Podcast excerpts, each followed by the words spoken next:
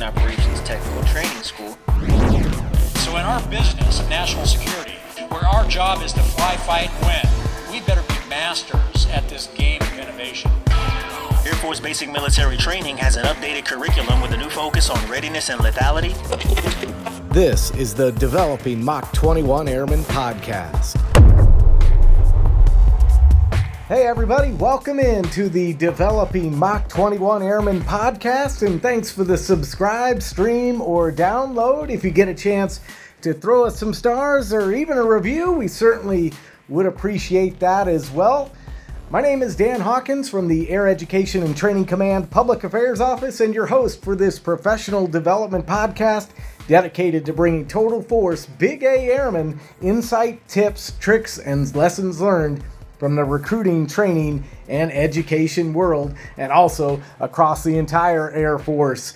So glad you could join us today. We got a great lineup for you here on episode number two of Developing Mach 21 Airmen. We're talking about all things related to being a recruiter with two NCOs with a ton of experience Technical Sergeant Christian Manuel, a recruiting screening team NCO, and Technical Sergeant Meagan Roberts, the prior service program manager, both of them from the Air Force Recruiting Service headquarters right here at Joint Base San Antonio Randolph. Jump on the podcast today talking about the DSD process for recruiters, what qualities make up the best recruiters, and even some of the pros and cons to being in the recruiting career field. We also take some time and dive into the training that it takes to become a, a recruiter, as well as the business end or goals, if you will, of recruiting, as well as some of the things that you can take back to your operational career field after your tour in recruiting is up. Recruiting so important to the overall mission of Air Education and Training Command. Our mission statement is to recruit, train, and educate airmen to deliver 21st century air power.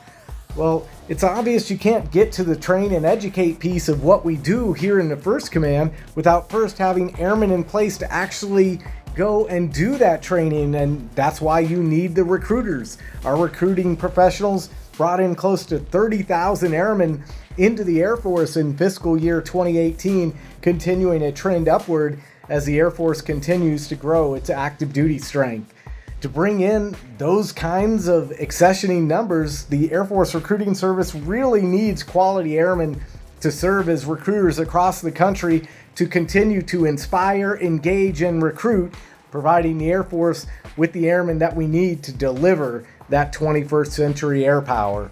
So, without further ado, here's Technical Sergeant Manuel and Technical Sergeant Roberts to talk all things recruiting Episode 2 of Developing Mach 21 Airmen starts right now. So, Sergeant Manuel, tell us a little bit about yourself and how you got into recruiting. Sure thing. Thanks, Dan, for having us. Uh, well, Sergeant Christian Manuel. I've been recruiting since 2006. I'm originally from San Francisco, California. Um, see, started as an avionics troop uh, in Barksdale Air Force Base. I decided I wanted to do a little something different, uh, so I, I decided to volunteer as a recruiter and I was recruiting in Los Angeles. Did, after that, I did various careers such as training, marketing, logistics, and currently now I'm actually working the DSD program for recruiting. And Sergeant Roberts here with us. Tell us a little bit about yourself and how you got into recruiting. Good afternoon. I'm Sergeant Meagan Roberts. I'm originally from Indiana. I started off the Air Force, my career doing six years of security forces. Um, I got picked up to be a recruiter four years ago. I did my first stint of recruiting so solicited sessions in San Antonio, and then I'm at headquarters Air Force Recruiting doing the prior service program. So, and I have two little ones, and I'm married to an active duty member as well. Well, we're here today kind of specifically to talk about the recruiting and the DSD program. So, Manuel, you said that you're specifically working on that. So I think for a lot of people who may not understand what the developmental special duty process is, could you kind of talk us through that a little bit and how it works overall, and then how recruiting uh, works up into that DSD process? Sure, sure. So the DSD program, it's the developmental special duty program. What that program is designed to do is to fill career fields that need people to do. Uh, it's special duties, so those career fields are not like your normal AFSCs. So it's there to fill that requirement, basically. So. And so when someone is in the program, or how does that process work? How does someone get into the DSD process? Are they nominated? How does that all process work? Yeah, you're exactly right. Uh, wings are, are, are, nominate individuals that meet certain criterias to fill those positions. So once they garner those names, the names are forwarded up to the various entities of the Air Force for approval.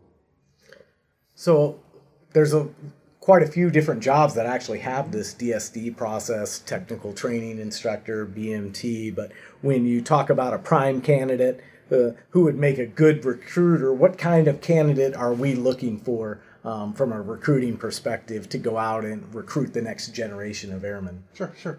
So we use the something called the SPCAT, the Special Category Guide. So that that actually lists out what qualifies to become a recruiter. So the various things as second term airman, uh, staff select with ALS completed, um, exemplary image. Um, we also take a look at your your health records as well. So that's what the special special category uh, duty catalog does. However, when it comes to recruiting itself, we also look for a person that has a, a, a, a personality.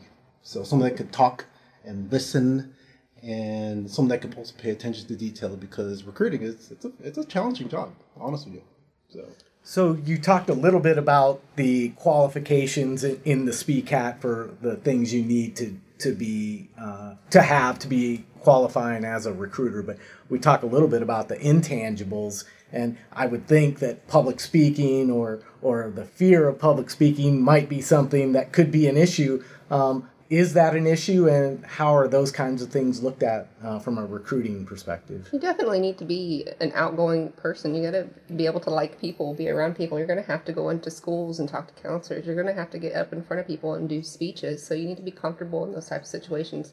Not saying that you can't learn those things or become more adaptive to them but you need to be comfortable to be able to be open to it. And i know we're going to talk about this maybe a little bit later in the podcast but part of the training for recruiters does include some of these things like Absolutely. the intangible things that we're talking about. But so maybe public speaking is one but what about from like a confidence perspective? What are you looking for in a recruiter? What kind of nco or even uh, you know is a recruiter? What makes up the ideal recruiter?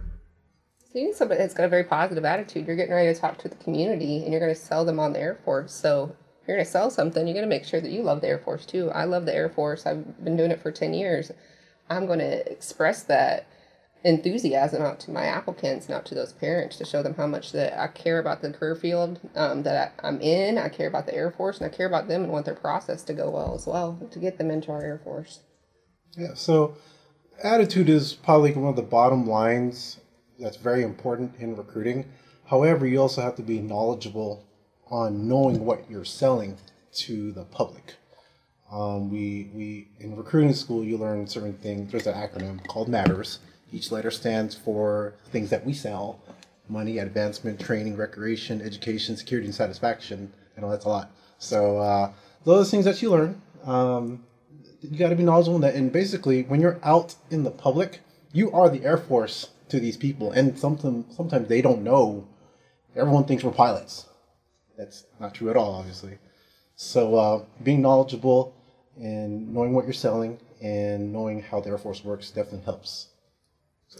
So I think in any job, it doesn't matter what your AFSC is, whether you're security forces or your avionics or you're now in recruiting. Every job has a pros and a cons list. So I just kind of wanted to maybe talk a little bit about both sides of the coin of being in recruiting to kind of paint that even picture of, of what a recruiter can expect from, you know, being uh, on the positive side of things and then some of the drawbacks and, and how as as successful recruiters do you kind of balance that out and and do the job that needs to be done in terms of recruiting? So um, pros. I think the biggest thing that um, makes this job enjoyable is watching those kids faces whenever they come home um, in their uniforms they come back to do recruiter assistance program or you see a mom or dad come to your office and they just want to give you the biggest hug and thank you for helping their kid get into the Air Force now that they're airmen. That's the that's heartwarming, and sometimes it gives you chills. Like it gives me chills right now talking about it, seeing some of the parents that come into my office whenever I did the enlisted accessions recruiting. That was the best part of it. Um, special duty pay, also Yeah, a big nice. thing um, that helps out whenever you're in recruiting for being special duty. How much is that? Like, what are we talking about? If you're here? enlisted accessions, it's going to be 450. For some of the tier twos that you go into, it will be 350. is it 350 I think Yeah. is what it is. Yeah. Um, some cons, you do have a phone that goes home with you. Um, that phone can ring all the time, but you just got to set boundaries. You got to set, um, hey, this is my office hours. This is when I'll be answering my phones. Another pro, you make your own schedule. So um, within reason, with it, with your flight chief, you are the one that sets those office hours. You um, control the ball whenever it comes to doing what you need to do. So if you are going to do your PT from two to three, and then you're going to come back to the office, then you're going to leave the office and go do your PT for the day. So it's kind of nice to be able to have that autonomy. So, like, and again, every day could be a little bit different, but what what is a typical day for a recruiter? What does that feel like? What does it feel like? So, it's a lot of mixed emotions because you're dealing with people, and when you deal with people, people like to see. I don't say like to see, but it would be to your advantage if you have a outgoing personality. You have you're, you're representing the Air Force, so you can't be showing up to the office with a mug face or showing up to marketing events and not liking your job. So sometimes you just got to do your job and, lack of a better word, suck it up. So So, in line with that, like, you know, obviously there's certain events you're going to go to, and the process for getting um, a lead on one recruit may be different today because maybe you're at an air show, or maybe you went to a sporting event, or maybe somebody's parents brought them into the recruiting station and said, "Hey, please talk to my, you know, son or daughter because they're interested in joining the military." So, you know, when you look at all the different ways that you have to interact with people as a recruiter. Um, what would you say um, is maybe the biggest strength you can have as a recruiter when it comes to your ability to kind of handle flexibility and change? Because I would guess not every day is going to be the same, even though it may seem like it would be. I don't think it is. Is that true or false? Or Every day you got to put your game face on. Like, there may be days where I'm like, I don't want to come in here. I don't want to do this. But as soon as an applicant walks in the door, you got to put that smile on because I wasn't in a rural area where the Air Force was unknown, but there's recruiters out there that maybe they're the only person. This is the Air Force to them. Like, they don't want to have that first impression of, oh, this recruiter is not happy and they don't want to be here. Hmm, I'm probably going to go to the next branch. So you got to keep, you got to make sure you got your game face on every day. Very true. Very true. So, uh, so it's, it, it's an important tool. I, I listening. That's like taking the time to listen to your applicant's situation is probably the most important tool. So, time and listening. But that's that's something we don't have enough of. Is time. So we're taught to do the right things to create more time for yourself to do your job more effectively. I was looking uh, through the bullet background paper that you guys sent me before we sat down for the podcast, and you know we talked about the pros and cons list, but um, flexibility obviously uh, an important attribute to being a recruiter. But you know I was looking at you talked about the special duty pay, but I would think maybe another big draw for being a recruiter is the the family stability aspect of being in recruiting. Can you talk a little bit about that and what that looks like? There's no deployments while you're in the enlisted accessions recruiting, so you don't have to worry about it. You're going to be in the, the controlled tour, so you know that you're not going to be deployed. You get to be able to spend time with your family as well. Do you have anything else? So, a typical day for a recruiter, what does that look and feel like? What is what is what is a typical day for you as a recruiter? So, um, some days you may be going to school visits. You may be doing a presentation. You could be setting up during a lunchroom visit. Um, you could be setting up an appointment thereafter, doing appointments for applicants, starting their processing. We have different days where we do marketing events, and maybe within your your town, or it could be in one of the larger cities. I've done for the National Hockey League. I've been out there with my applicants and did huge swear-ins for them. I've been to the Spurs basketball games out on the court um, where they've done different swearing events. Um, so there's all kinds of different things that you get involved with um, with marketing and with your community as well. So when I was a recruiter in Los Angeles, um, and typically your your days are planned out, so everything's supposed to happen the way it is, right? Yeah, Mm, Not true. So normally we would like to do your admin in the morning, have maybe a morning appointment. Oh, I got to do a school visit, and when our school visits during lunchtime. Uh, after lunch, well, I got to eat, so we all have to eat. So we actually have to plan that in our planning guide. So yeah, and then after that, we would have maybe have an afternoon appointment. Maybe there's some there's a term called zone posting or zone canvassing. This is where we're out in the community, painting a picture of the Air Force and putting literature out there, shaking hands and just getting to know the community. So, um, you know, sometimes hours can get late because people work, people have lives, like just like everyone in, in the community. So we may have to stay a little bit later to hold those appointments to put people in the Air Force. So that's my typical day was like that. Uh, a lot of it was sitting in traffic or a lot of uh, delivering people from point A to point B, like for example to MEPS or dropping off a document from point A to point B. So just just make sure to get the job done. So But it kind of goes back to that autonomy part that you talked about of, of being able, in essence, to kind of run your own business, so to speak. You have your office hours, but you do what you have to do to get the mission done. And there's there's a certain amount of freedom that comes with setting your own schedule and and doing things the way you like to do them per se. So like. Uh, how much of that do you get in that job? How much autonomy and freedom do you get uh, as a frontline, out on the street recruiter? Um, you know, as you put together your plan and how you're going to approach getting new recruits. So you're probably your first six months of recruiting, you're gonna hate it because you're not gonna know how to do anything with time management, and you're gonna be like, I'm ready to go back to my career field right now. How how can I get there? I think all of us have went through it. Um, but once you get the hang of time management and being able to understand, okay, I've got to plan on my events. Not only do I got to plan them, I actually have to perform these events. I got to make goal. So once you get all that down, you get in the swing of things. You can have as much autonomy as you need, as long as you're making, you're getting all that done, checking all your boxes, going to your school visits, doing your community events, making goal.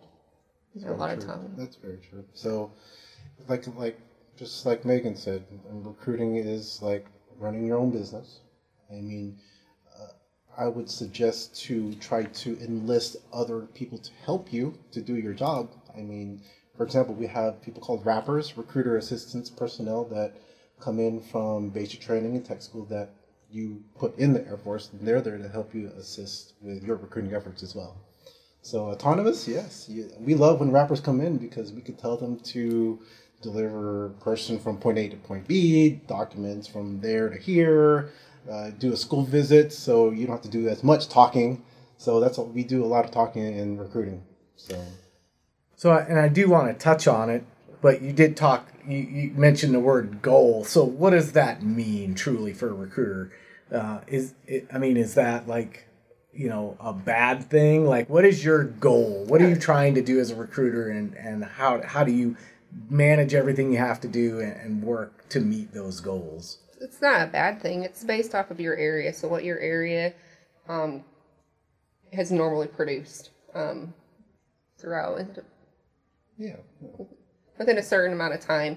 Um, my goal in San Antonio was a three or four. So every month I had to put three or four people into the Air Force. It didn't really change. So every month I knew I got to at least have four people to be able to book jobs, to be able to leave for the Air Force to go to basic training. So you kind of know what your goal is going to be. It's not going to be crazy where one month you got a, a one and the next month you have six. So it usually stays pretty consistent. So when we talk about goal or quota, people, I know that's just a negative term now, but we call it goal. The Air Force has a big goal, for example, 300,000 per year. Those goals go down to to the groups, and then the groups go down to I know I may have said 300,000, but a number, okay? so those numbers go down to the, the various groups, then the various squadrons, then the number goes down to your flights, then the numbers go down to the individual recruiter. And that, that number is made up through manning, market, propensity. And those are three things that you learn as a recruiter how your goal is set up. So it it's it's a team game as well though. You're not you may have a goal, but you also have people in that support chain who are trying to help you meet your goals as well, right? Yes. It's not it's not just a solo effort when we talk about obviously a recruiter at at, at Office X, even though you may be out in a rural area, there's a whole support chain. Can you just kind of talk to me a little bit about who's in that chain of command to support you um, through that process? So usually we worked a lot with our flight. Like if you knew a flight member was struggling and you were more one of the recruiters that would have a little bit extra more flow than that person, you would try to help them out and be like, hey, I've got a lot of applicants that I'm working right now, and your wait time's going to be a little bit longer, which it would be. This recruiter over here doesn't have as many applicants. If you want to work with them, your process will be a lot quicker because you don't have to wait in line. So that's a good way for supporting. You have your flight chief as well. They'll be coming out and doing office visits on you to make sure that you're hitting all those areas to where you're going to be successful to make that goal. So doing your school visits, going out there and zone canvassing and zone prospecting, doing your telephone prospecting, making sure you're doing all the things that will help you get to goal. So we've talked a lot about being out on the streets and actually recruiting and some of the pros and the cons. I wanted to talk a little bit about recruiting school and how you get trained uh, to be a recruiter. So I know the training is here in San Antonio. Um, could you go a little bit in depth, a little bit, and talk about the curriculum and the things uh, you kind of mentioned it earlier in the podcast? Um, some of the things that you learned, but can you kind of talk through how that process looks like from from start to finish as you um, get picked for DSD recruiting and, and come into the career field? Sure. So recruiting school is located at Lackland, and it is for seven weeks, and um, you learn various things like like I mentioned before, our features and benefits of the Air Force. Um, we also learn how to sell the Air Force, and it's another acronym. It's called IMPACT. IMPACT is used to. It's kind of like a foundation you use to guide applicants in joining the Air Force. So um, after you learn that, that sales process, you maybe learn um, uh, public speaking as well, and you'll also learn how to use something called AFRIS. AFRIS is our database into where how we uh, put people in the Air Force as well. So, so you talk a little bit about you know the public speaking. We talked about that a little bit and how to sell. Um, how much training do you get? Like, what kind of instructors are coming in to kind of teach you those? I mean, a lot of people say, "Oh, I'm a staff sergeant or I'm a tech sergeant. I, I know about the pay and benefits," but I, I think there's probably a lot more to it, right? It's some pretty in-depth instruction. Oh, very much so. I mean, when, for example, when I was a recruiter, after a person says they want to join, however, you can't. You have to have certain questions to probe in recruiting school, you're taught on how to probe and actually sell certain things that you know that they're needing, but which they don't even know. So, for example, why do you want to join the Air Force? Some may say, I don't know. Seriously, can you please expound on why you're here at my office? I wanna I wanna go to school. You want to school, so how are you going to pay for school? I don't know how I'm gonna pay for school. So why why why first of all, why do you want to go to school? So I can have a better future. A better future. So when you say you have want a better future, what do you mean by that? Can you paint that picture? I just want to be successful. I want to have enough money to be able to support myself and maybe a small family. So you're saying you're wanting need wanting money so you can support your family, right? ding ding ding. Right there you go. So uh, once we find we uncover those needs, we could support them with the benefits and whatnot. So So, mm-hmm. kind of what you did there, a little bit of a role play there, but is that kind of like the processes that you go through in the training as they teach you how to figure out what motivates maybe a certain person to, to want to join the, the, the Air Force? Um, so that, that's really that's really great. And, and what kind of uh, training do you get? Like, do you end up having to give like public presentations or anything? How does that work? So you'll actually do um, different types of presentations where you'll either do it in front of a group of teachers or you're going to do it in front of a group of students. So you're going to target your speeches to those groups of members. You also will go through sales labs. So you'll have a phone lab where you're going to go through and ask a- a prospective applicant on questions to try to get them to come to your office is the main goal. And then um, the next type of labs you're going to have is it's a mock office. Like you're sitting at a, a mock recruiting chair, you have applicants coming in. Um, you're going to have steps that you're going to have to be able to follow um, with the impact training for our selling course. And then you are also going to have different interruptions. You might have somebody that comes in and be like, I got the pizza for you. And you're going to have to try to get them out of there so you can keep doing your, your appointment. So there's different things that, that incorporate for the training but it's it's to try to get you prepared for what your actual office is going to be like because it's going to be the same way. You're going to be in the middle of an appointment and you're going to have some random person on the street walk in and want to sell you hair products. And you have to tell them sorry no soliciting and push them out of there. So after you get done with recruiting school, how does that process look? Obviously, uh, needs of the Air Force, but there's there's over a thousand places that you could go as a recruiter. So how does that process work? I got picked for DSD. I'm gonna be a recruiter. I go to training at Lackland. I do my seven weeks of training, but how am I actually assigned? Um, to a location. Do I have any kind of say in that process? What is that entire? How does that look? Of course, of course. So AETC will send you a list of assignments of what is available, and then the member will rack and stack uh, the locations based on priority preferences and whatnot. Uh, however, AETC uses certain criteria to get certain assignments based off your list. So they use time on station, they use joint spouse. They use overseas returnees. It's kind of like fantasy football. So if you if you don't get a certain assignment, then they move down the list, and, and that's pretty much how it works. So, so you talked a little bit earlier about different tiers uh, inside of recruiting. There's tier one, uh, two, and three actually. So could you kind of break those down and what that really means? Sure, sure. So tier one, that's your normal enlisted accessions recruiter. They're out there in the schools and on the streets and putting people in the Air Force. Tier two career fields, uh, some of those are production careers. Um, however, uh, a lot of them are support career fields to support the recruiter. So, uh, just to start off with, with production recruiters uh, for tier two, those are your health professions recruiters. They recruit nurses, doctors, surgeons, dentists. Um, also that also contains uh, recruiters that recruit officers as well for pilots, uh, line officers and whatnot. And then you do have, oh, excuse me, overseas re- recruiters too. So recruiters that are in Guam or Japan or Europe. Um, a lot of those that you need MEPS experience. So which leads me into the support career field. So uh, a person could work at MEPS. A person can do training uh, and marketing. Those are jobs to train recruiters and kind of put on marketing events for the recruiters in the field operations career fields as well. They're more so with the waivers and booking jobs and whatnot. So I know we're both tier two, uh, Meagan and myself. So um, I think oh, and then tier three. Okay, so tier three, those are your supervisory career fields. So those are your flight chiefs. Those are your production superintendents. They are the ones that oversees recruiters and pro, pro supes. They oversee uh, flight chiefs. So.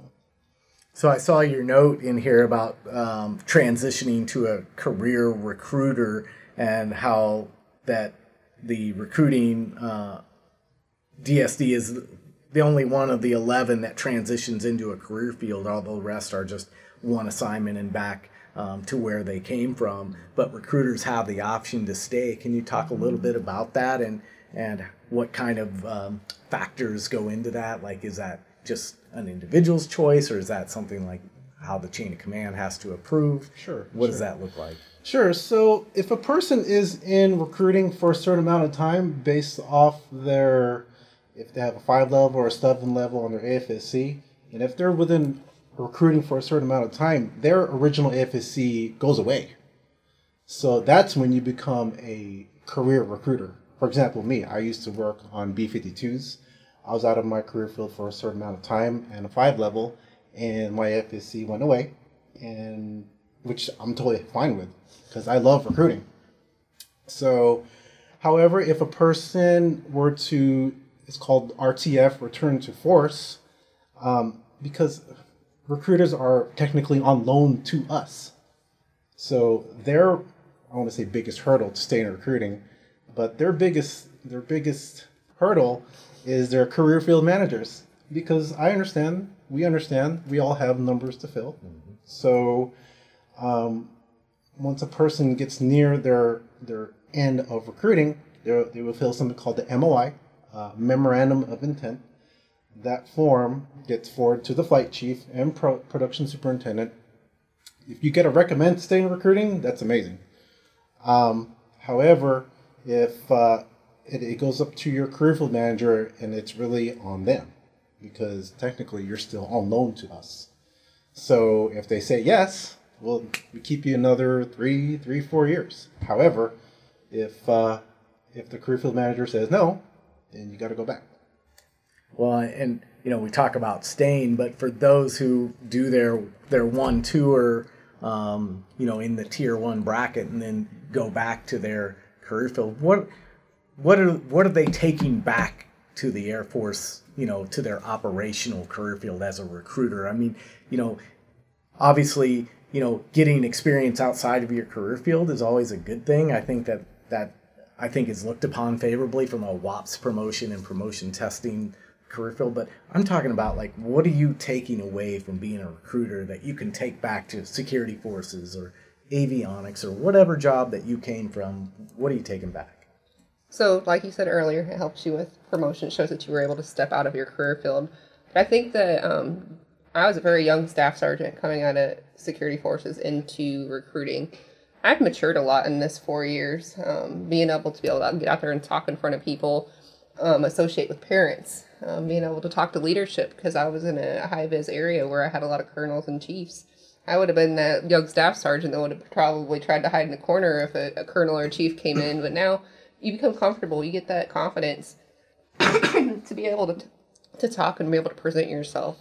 So I think that helps a lot going back to your career field. And you've got all those tools that you learned about Air Force benefits, going back to your career field to be able to mentor airmen. You have all those tools that you can take back to help your airmen with maybe it's education benefits and where they need to go to get all that information to be able to take and apply for their schooling. So you have a little bit more than what you would have had if you were stayed in your career field.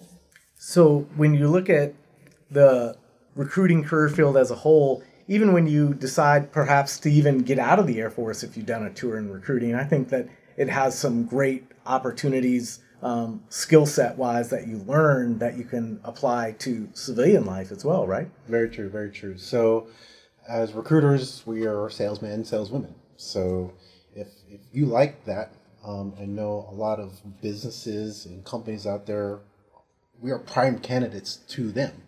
So, I know I know a lot of realtors in San Antonio. So I know my realtor, he actually helped me uh, find my house, and he was a recruiter. So uh, my previous supervisor, she's a realtor now. So, um, and you know, I, when I did the marketing job, um, I worked with a lot of sports teams too, and I actually enjoyed that a lot. So working with sports teams, help brand the Air Force, and if you could do that for the Air Force, I mean, I wouldn't see why not. You could do that for a Fortune 500 company.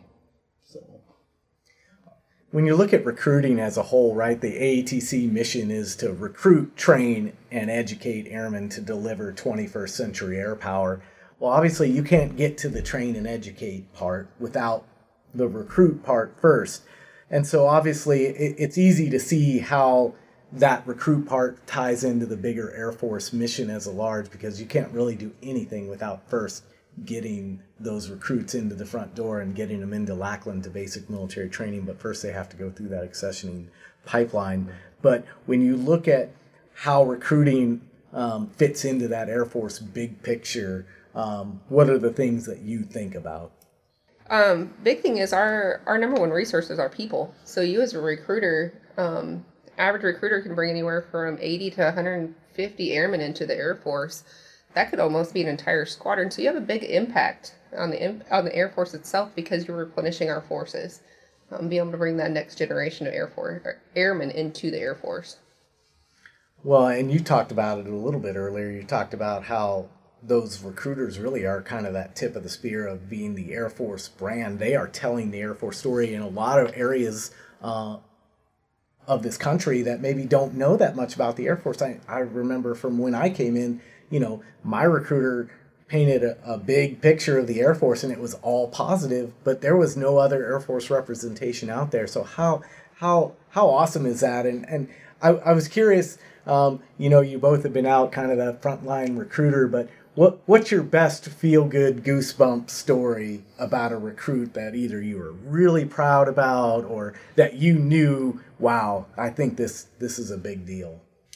I had a kid um, he went to one of the lower income schools here in San Antonio, um, to the point where they pay for all the kids' lunches. They give them all school supplies. He came to me. He kept losing weight, and I was like, "What can we do? What can we do to make it better?" And um, we were waiting for him to graduate school. It got so bad that his mom didn't know how they were going to turn on the light bills. um, like to turn on the lights for their house. Um, as soon as he graduated high school, we were able to get him a job to leave that very next week. So getting him into the Air Force, getting him out of the situation that he was in because they were, they lived um, day to day is what it felt like for him. And he had trouble getting to my office. I had to go to his school to do his visits just because he didn't have transportation to come see me. So watching him now, and he called me from the airport on his way to his first duty station just to thank me um, because he was like, I wouldn't be where I'm at today if it wasn't for you, Sergeant Robert. So those are the warm fuzzies you get working with applicants like that. Yeah. So, I guess for, as far as stories goes, I, I would just reflect upon my story. So, I come from a fairly rough neighborhood. Uh, the city, uh, the city is Richmond, California. And you guys have heard of Coach Carter before? That movie? So yes, I grew up in that city, where that that uh, that movie took place as far as a background. So um, I, I did try college for a little bit. Decided it wasn't really for me. Um, I had a part time job. Uh, you know, I saw that working at Old Navy just could only bring me so far. So I, I did join, and uh, I uh, went through the basic training. Tech school became working on airplanes and whatnot. And uh, you know, at that time, school wasn't for me. However, uh, years going forward, I mean, I do have my MBA in marketing. Uh, my undergrad is in HR and uh, two CCAF, so four degrees is not too bad. And I did not pay one dime for it, so I really thank the Air Force for that. So we'll kind of wrap it up here, but my last question would be for for both of you: if if you know Airman X or Sergeant X called Sergeant Roberts or Sergeant Manuel and said, "I'm really on the fence, like about this whole recruiting thing. I'd rather, you know, go do something else." What would you say to to Person X about your experience as a recruiter? I loved my time enlisted accessions recruiting. I love my time now in tier two recruiting as well. But the things that you get to do in recruiting is is awesome. Like what better than changing lives? That's the best part of this job is you know that you're changing somebody's life for the better. So you can't say that for a lot of jobs. Yeah. I would say, I mean, it's a great way to invest in yourself. Yes, it's going to be tough. Yes, there will be challenges and trying times. However, during those times is that's when you become polished and you become a, person, a better person because of it. Without recruiting, uh, before recruiting, I was very very passive. I sat in my corner. I'm good. But now I could talk and listen. I could whatever you want me to do, I'll do. So that's recruiting did a lot for me. Well, I want to thank both of you for your time today. Thank, Thank you, you for having us so much.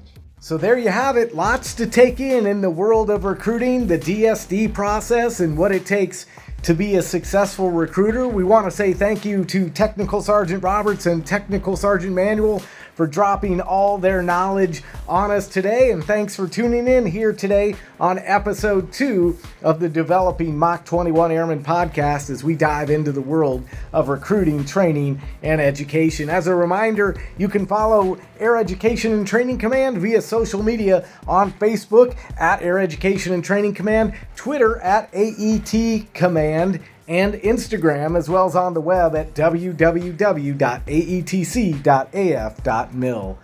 For our entire AETC public affairs staff, I'm Dan Hawkins. So long. We'll talk to you next time on Developing Mach 21 Airmen.